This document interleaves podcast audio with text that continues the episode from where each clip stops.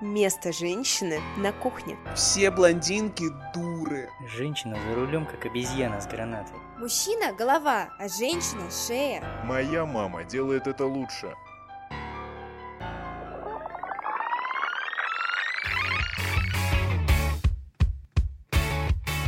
Подкаст «Сама не своя».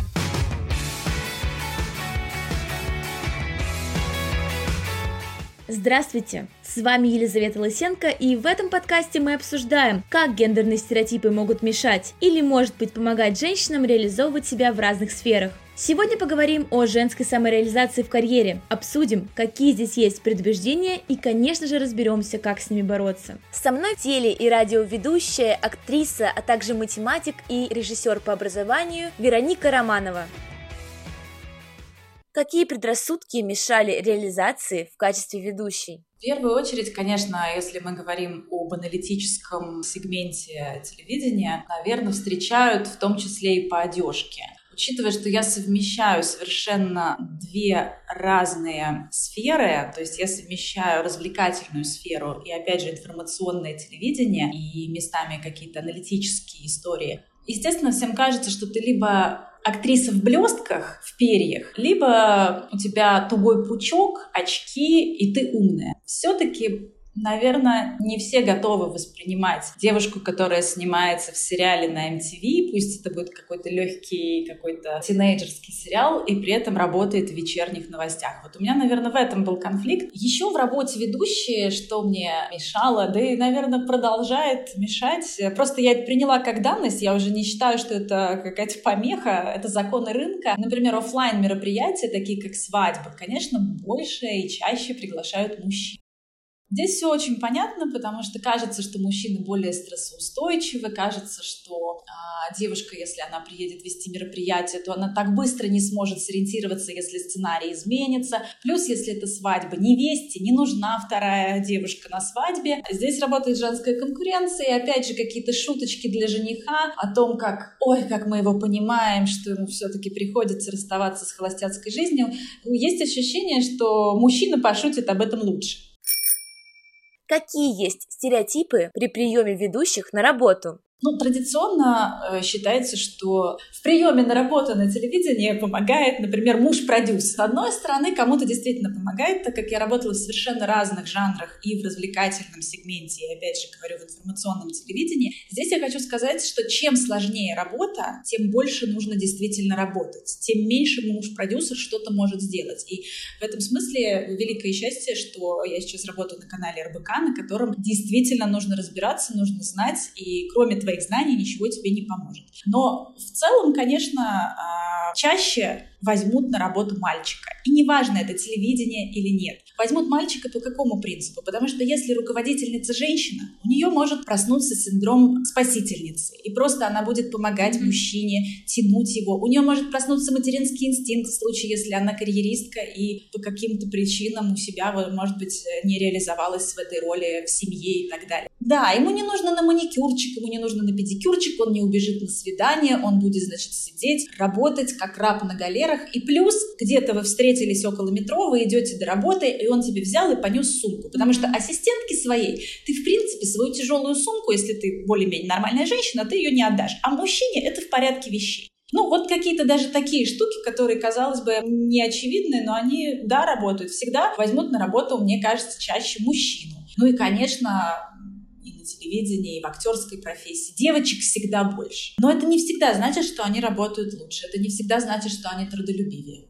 Ну, кроме того, конечно, на телевидении очень а, любят мальчиков, потому что на грим им нужно меньше времени. С ними нет таких проблем, что они придут на час раньше, им нужно делать прическу, делать им макияж. Плюс у него там какой-нибудь утренний отек, если мы говорим про утренних ведущих, так или иначе ведущий — это картинка, это еще один инструмент, не только голос, не только знания, но еще и внешний вид. И вот считается, что мужчина, он все равно красивый, помятый, не бритый, он все равно красивый. Мужчина сам по себе это уже красиво, а женщина — это ухоженность, женщина — это аккуратность, а это все большая работа гримерного цеха. Вот на час раньше мне приходится приезжать, чем нашим мальчикам.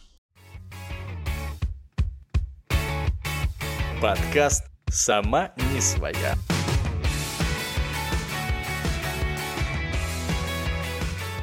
как относятся к девушкам на мехмате.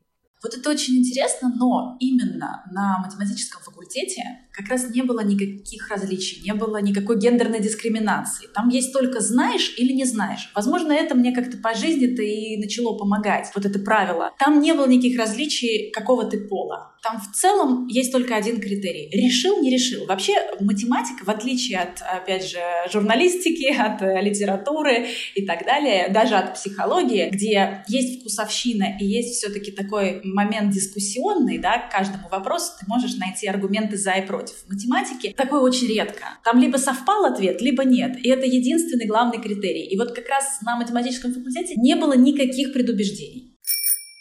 История, когда стереотипы помогли. Вообще, наверное, может показаться, что э, глупо женщине не пользоваться своими привилегиями и не пользоваться как раз вот этими гендерными стереотипами и их преимуществами. Здесь сразу надо сказать, что если женщина идет по этому пути, то она в этом случае легко меняется на другую, совершенно внезапно. Таких случаев мы знаем очень много, и если ты действительно не идешь по этому пути как профессионал, а идешь по легкой дорожке, то дорожка это вполне скользкая и местами кривая. Но однажды мне действительно помогло. Я прилетела на э, экзамен. Кажется, это был один из самых сложных предметов на математико-механическом факультете. Я прилетела со съемок, как раз сериал на MTV, который я пыталась совмещать. Это было невероятно сложно, потому что это еще и было в разных городах. И я прилетела вот в полном макияже, в полном образе, потому что я не успела даже переодеться. То есть у меня были длиннющие ногти, такие красные, вот у меня был нарочитый персонаж. И мой преподаватель которому я отвечала экзамен, он сказал, слушайте, ужасные у вас ногти, отвратительно безвкусно. Вот если вы их подстрижете, тогда я вам поставлю то ли зачет, то ли экзамен, что это было.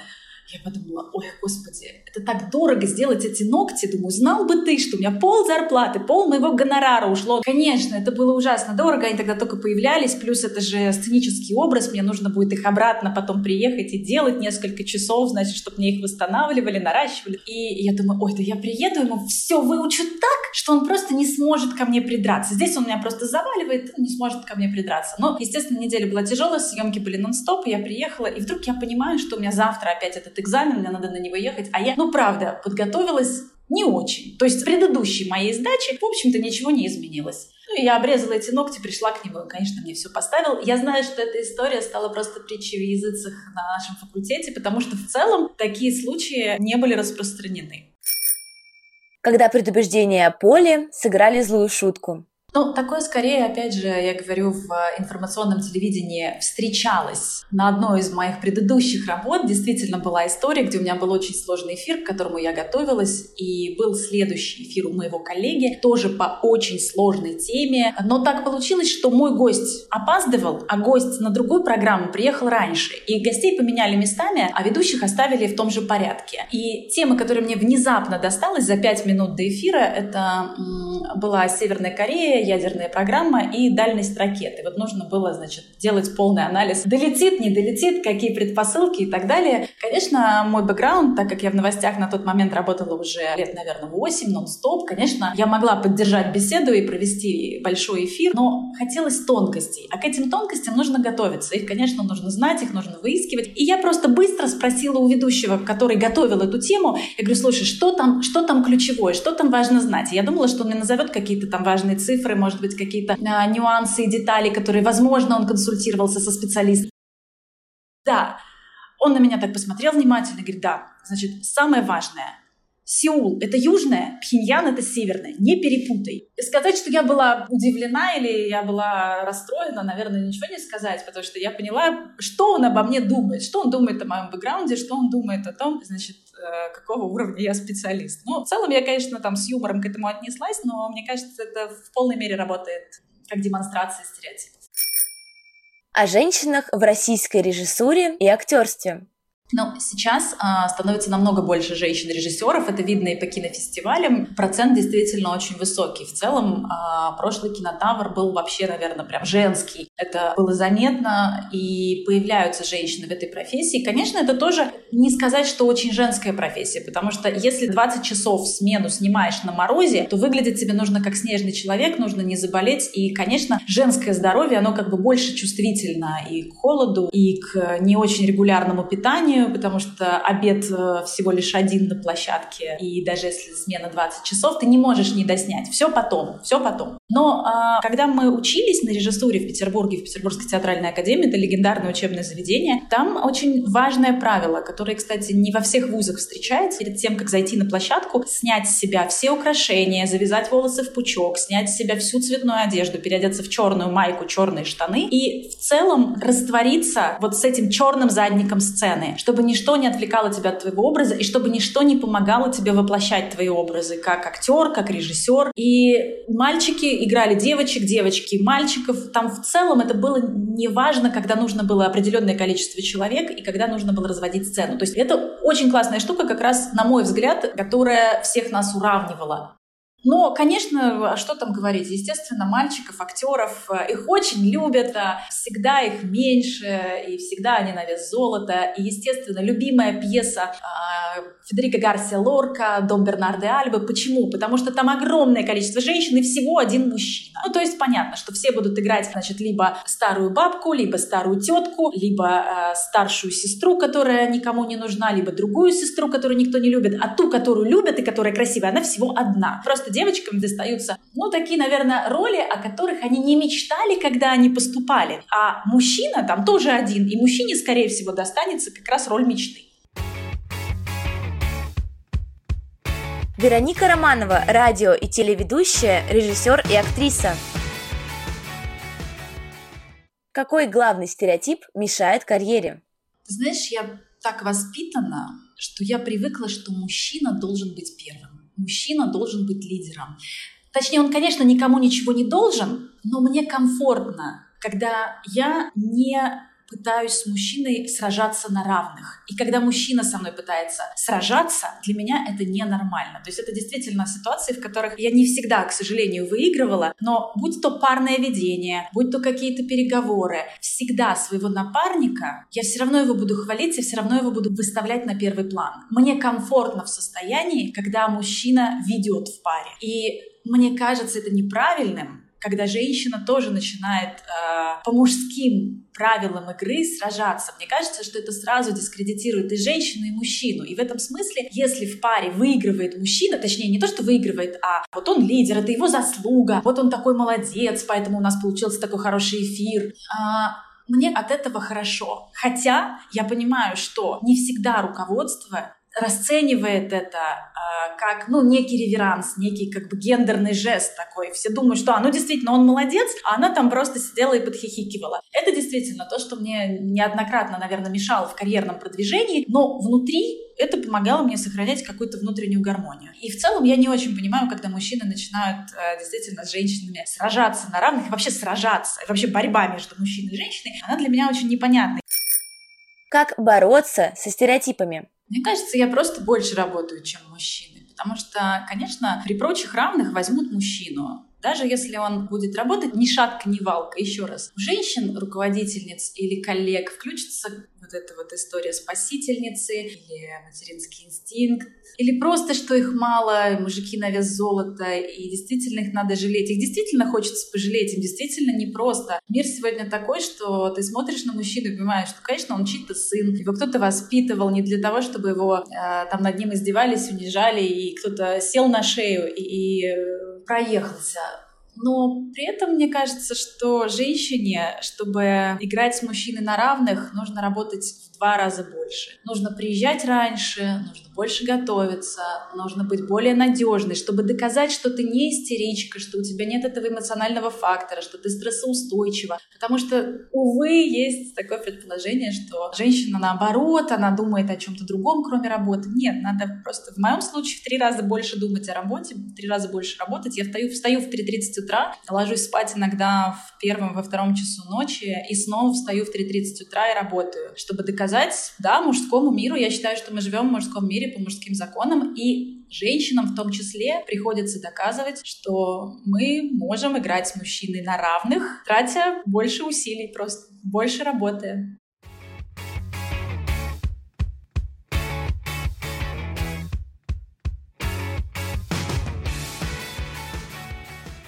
Три вопроса слушателей к Веронике.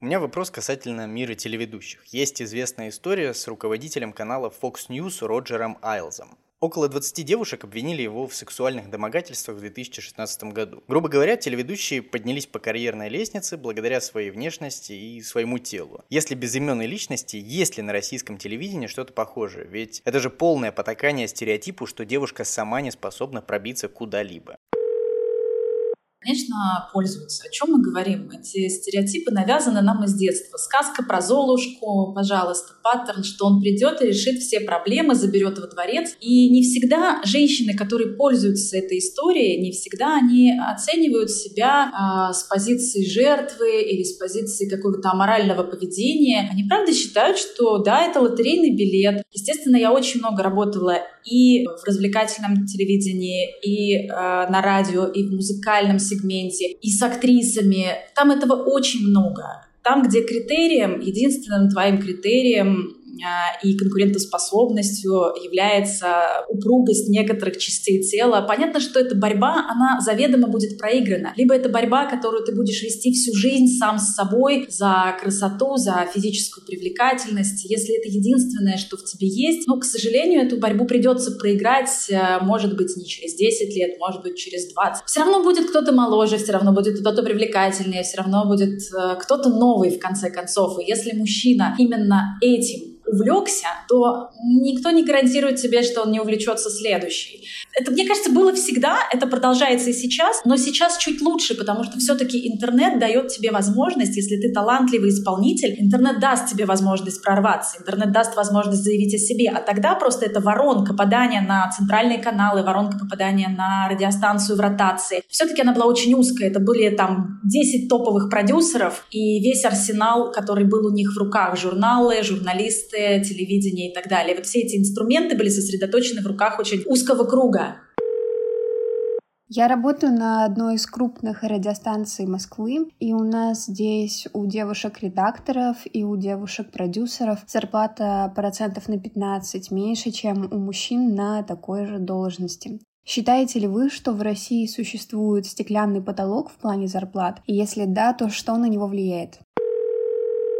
Наверное, стеклянный потолок зависит от уровня твоего профессионализма. Как правило, среднячкам всегда сложнее получить себе место, всегда сложнее найти э, себе зарплату побольше. Но если ты профессионал, если ты действительно профессионал высокого уровня, мне кажется, что у тебя всегда есть шансы получить э, зарплату, которая тебе нужна. Но еще важно самому внутри быть уверенным, что ты профессионал. Просто в нашей культуре очень много установок. Я последняя буква в алфавите. Хвалить не принято. И просто это все как снежный ком, мне кажется, в нас нарастает. И когда мы приходим к своему работодателю, мы действительно не можем сформулировать четко, почему мы стоим этих денег. Потому что мы сами больше ценим мужчин. Потому что мы сами взяли бы, будь мы руководительницей своей потенциальной, мы сами бы взяли мужчину. И мы сами на этом этапе уже проигрываем, когда понимаем, что мы пришли, будучи женщиной.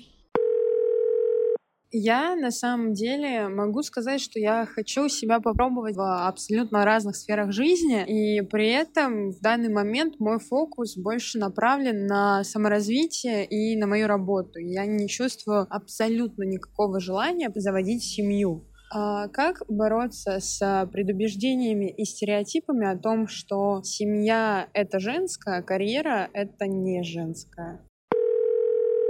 Мне кажется, что сейчас вообще с развитием репродуктивных технологий в целом это личное дело каждого. А, да, Спасибо науке, спасибо тем инструментам, которые сейчас есть. Можно сделать криоконсервацию яйцеклеток и еще 10-15 лет бегать, прыгать, работать и заниматься тем, что тебе хочется. В конце концов, просто выскочить за кого-нибудь замуж, потом развестись и получить в итоге две травмированные судьбы, возможно, тоже не лучший вариант. Конечно, над нами давляют стереотипы. Конечно, консервативное общество, безусловно, тебе говорит э, с каждого угла, когда выйдешь замуж, когда ты родишь детей. Но, может быть, ты хочешь э, подойти к этому осознанно, ты хочешь развиться самой, чтобы тебе было что сказать своим детям, чтобы их воспитывать, чтобы не просто перекинуть их на няню, чтобы был такой уже уровень жизни и такой график работы, когда ты будешь заниматься своими детьми самостоятельно, а не твоя мама, например. И сейчас каждый находит этот ответ в себе.